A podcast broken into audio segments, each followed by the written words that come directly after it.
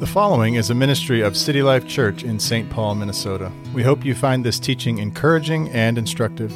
Perhaps you are currently a follower of Christ or are perplexed, skeptical, or even antagonistic to Christianity. Regardless, we would love to hear from you. Please contact us at info at citylifetc.org. Thank you for listening, and please contact us if we can be of service to you. Peace be with you.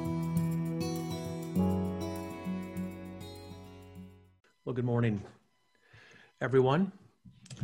Uh, coming to you from the south side of Minneapolis. Uh, I am doing much better. Um, just thought it would be wisest to uh, to be home this morning. So, thanks for being for bearing with me.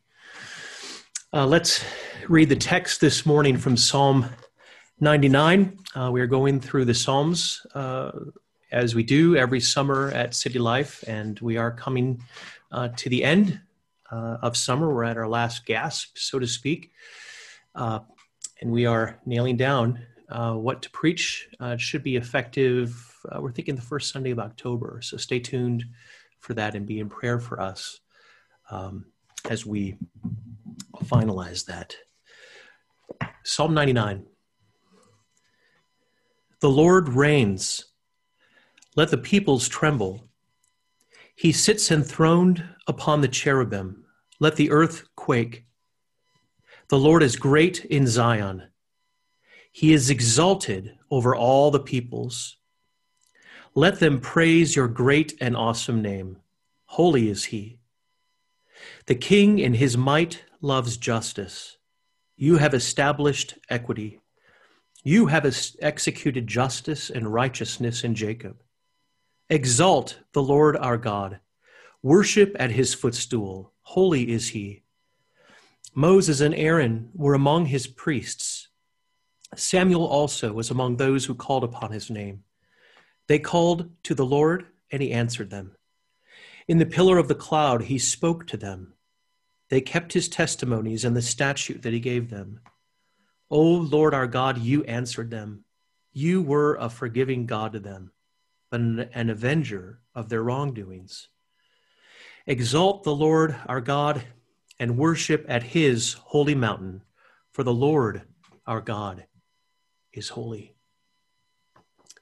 The grass withers and the flowers fade, but the word of our God shall stand forever. Please pray with me. Father, we thank you for your word and for speaking so clearly in and through it. Use me now in spite of myself to faithfully preach your word to these precious people. And grant us grace to listen attentively and even expectantly. For we ask in Christ's holy name. Amen. As we've gone through the Psalms this summer, we've read many important lessons uh, or reasons and motivations for why we should worship God. And in this present group of Psalms, which begins with Psalm 93 through 100, uh, which Lord willing we'll cover uh, next Sunday. Uh, but this, this batch of eight Psalms focus on the Lord's supreme kingship and his advent. One commentator regarding these eight Psalms notes the alternating moods that we should recognize. One moment, high festivity, spontaneous joy. The next, chastened, hushed awe. Just last Sunday, we saw in Psalm 98 exuberant praise and joy bubbling up in those who worship the Lord. And that's including every aspect of creation, who, as if standing on their tiptoes, they eagerly long for the return of the King to exercise his righteous reign. And so now, catching our breath, we come to Psalm 99. And it's very different from last Sunday's psalm. Here we pause and we step back and reflect on how exalted and holy he is, and how profound is the reverence we owe him. I've titled this sermon, He is Holy What and Why We Worship. And here's why. Because if we don't nail down what it means to worship God and the proper motivation behind it, as the scriptures instruct us to, what's the alternative? Well, we'll end up worshiping him according to our definitions and desires. Right? The first is objective, it comes outside of us, it comes from God's word. The second is subjective, it comes from within. Fundamentally, uh, so subsequently, although not surprisingly, what's going to happen? We'll have a very muddled understanding and practice of worship. Psalm 99 is simply and naturally broken down into two main sections, and each emphasizes God's holiness, but in, in different ways. The first section captures the Lord's holiness enthroned. The Lord's holiness enthroned. Look with me at verses 1 through 5. The Lord reigns. Let the peoples tremble. He sits enthroned upon the cherubim. Let the earth quake. The Lord is great in Zion. He is exalted over all the peoples. Let them praise your great and awesome name. Holy is he. The king in his might loves justice. You have established equity. You have executed justice and righteousness in Jacob. Exalt the Lord our God. Worship at his footstool. Holy is he. Twice right? In verses three and five, the psalmist exclaims, Holy is he. Now, what causes him to assert it with, with such exclamation? The king is enthroned. He sits high above. How high? Above the cherubim. Now, unless you're fairly well versed in the Old Testament or maybe some classic literature in general, you might be asking what's cherubim? Well, in popular Western culture, here's what most people think of when they hear that word chubby, bored, childlike, angelic beings. Faces expressionless, eyes looking upward, they're playing harps, completely innocent, totally harmless. And it's part of the reason that many people have an understanding of heaven as being wholly un- uninteresting. I mean, even the angels look like they're twiddling their thumbs for all of eternity. Well, how different the cherubim described in Ezekiel chapter 1 majestic, terrifying, awe inspiring. The sound of their wings, like the sound of the Almighty, their appearance like burning coals of fire, bright. And out of that fire comes lightning. He even records that these creatures dart to and fro like the appearance of flashing lightning. I'd encourage you at some time later today, read Ezekiel chapter 1 and marvel at these detailed descriptions of the cherubim and get a better understanding of your mind, in your mind, of, of how absolutely terrified you be to even get a glimpse of them. Well, it's these cherubim that the writer of Psalm 99 writes about in verse 1 that the Lord sits, indeed, is even enthroned upon. He is their king. And, and, and if we couldn't bear to get a glimpse of these cherubim, how much more of the Lord, the one who is king, exalted over and above these mighty, spectacular, spectacularly terrifying creatures? Well, if the Lord is enthroned upon these cherubim, it's hardly surprising he is also Lord of all humanity. At verse 2, exalted over all peoples. And because the Lord's enthroned above all, ruling and reigning as the mighty king, note the appropriate response. Let the people tremble. Let the earth quake in verse 1. Let them praise your great and awesome name in verse 2. Let them praise your great and awesome name as well in verse 3. Why? Not only because the Lord is king, but he's the holy king. Holy is he, verse 3. Exalt him. Worship at his footstool. Now, what's that mean? Well, there's so much theology dripping in that phrase, worship at his footstool, that merits weeks of, of a sermon series. But essentially, it's, it's a reference to Exodus chapter 25. The Ark of the Covenant was protected by the cherubim who covered the mercy seat or the atonement cover. And here, God's feet rested. That was his footstool upon the cherubim. Here we have a picture of holiness enthroned. Well, now we move on to the Psalm's second half. The first is holiness enthroned, but now we have holiness encountered. Look with me, beginning with verse 6. Moses and Aaron were among his priests. Samuel also was among those who called upon his name. They called to the Lord, and he answered them. In the pillar of the cloud, he spoke to them. They kept his testimonies and the statute that he gave them. O Lord our God, you answered them. You were a forgiving God to them, but an avenger of their wrongdoings. Exalt the Lord our God and worship at his holy mountain, for the Lord our God is holy. Well, here the psalmist takes the reader, originally the Israelites, back to their floundering in the wilderness, right, for 40 years.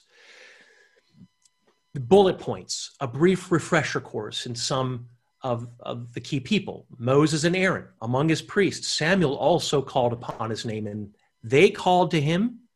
He answered them. He spoke to them in a pillar of cloud, again, repeating his response. He answered them.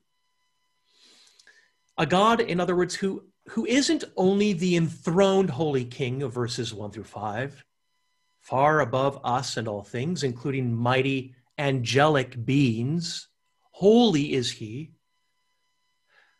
but it's this same holy God who answers. He speaks, he communicates, he condescends with us. In this case, Moses and Aaron, who famously sinned as recorded in Numbers chapter 20. Israelites, they're, they're grumbling and complaining. They're hungry, thirsty. Moses is fed up. The Lord instructs him to gather the people before a big rock Speak to it, he says, telling it to yield water to them to drink, and not only for them, but their cattle. Well, Moses gets two out of three right, but instead of speaking to the rock to bring forth the, rock, the water, he strikes it with his staff, not once, but twice. And here, note the distinction between healing and punishment. The Lord forgave Moses and Aaron restoring them to a right relationship to him, but consequences for their sin remained. Look with me at verse 8. You were a forgiving God to them, but an avenger of their wrongdoing. They wandered in the wilderness for 40 years and didn't enter the promised land. Their relationship with the Lord, yes, was beautifully healed and restored, but their actions were still punished. And here's a lesson for us in the church today. For you, perhaps you've sinned big time and you know that the Lord is full of compassion and forgiveness. Your relationship with Him can be fully restored. But consequences, punishment of actions often remains. And the two are not at odds with one another, both are true. Well, the lesson for us today is clear. We mustn't shy away from receiving God's mercy, but on the other hand, we mustn't think that we can receive it without offering, often suffering the consequences of our action. It's a fundamental twin aspect of dealing with a holy God. We may wonderfully receive the positive aspect that is his forgiveness, then there's the negative aspect, which is, again, suffering the consequences of our sinful actions. As the psalm concludes, this mantra of holy is he, it takes on a very different posture from communicating hushed awe, even terror, because the enthroned king is holy. But inexplicably, this enthroned holy king is something more. He is intimately personal. Look at the very last words. The Lord our God is holy. It's literally, holy is the Lord our God. Just think on this. he who is full of piercing holy light, he's sitting upon the cherubim. He is not ashamed to be our God, to identify with us as his people. Holy is the Lord our God. As we conclude, two brief points of application. First, it's to meditate, specifically, meditate on his holiness.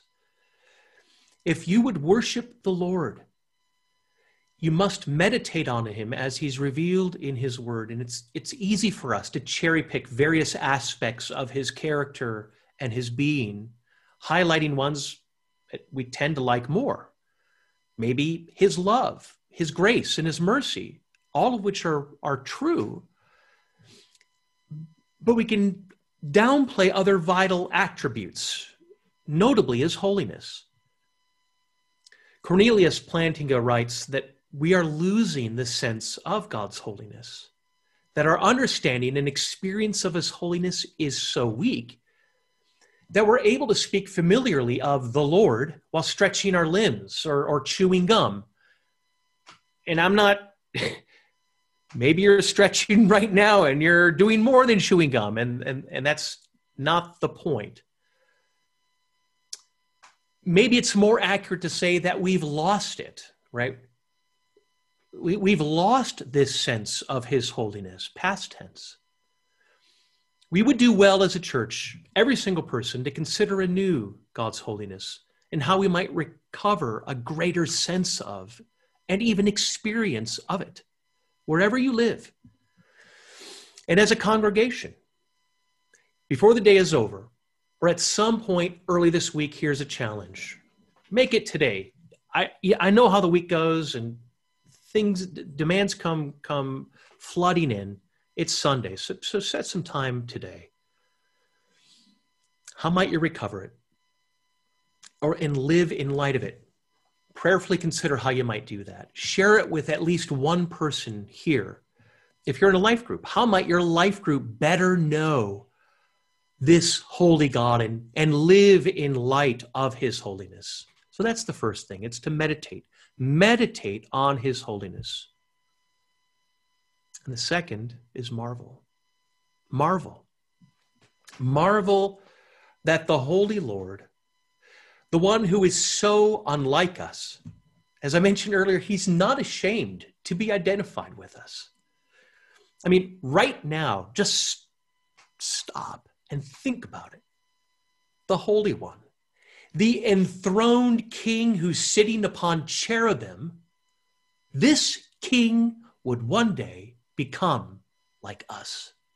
Emmanuel, God with us, take on our flesh, experience our frail humanity, be tempted, as the scriptures say, as we are, yet without sin, take our sins upon himself Jesus, the Holy One, becoming sin, so that you and you and you and you, all of you, might become the righteousness of God.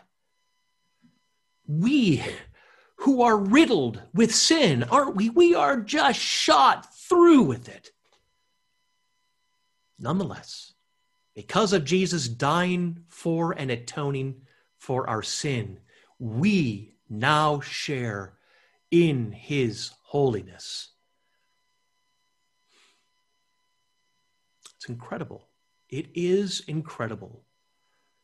And it is worth marveling at. Take time today to meditate and marvel upon him.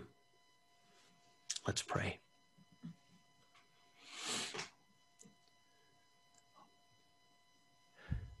Holy God, we praise your name. Lord of all, we bow before you.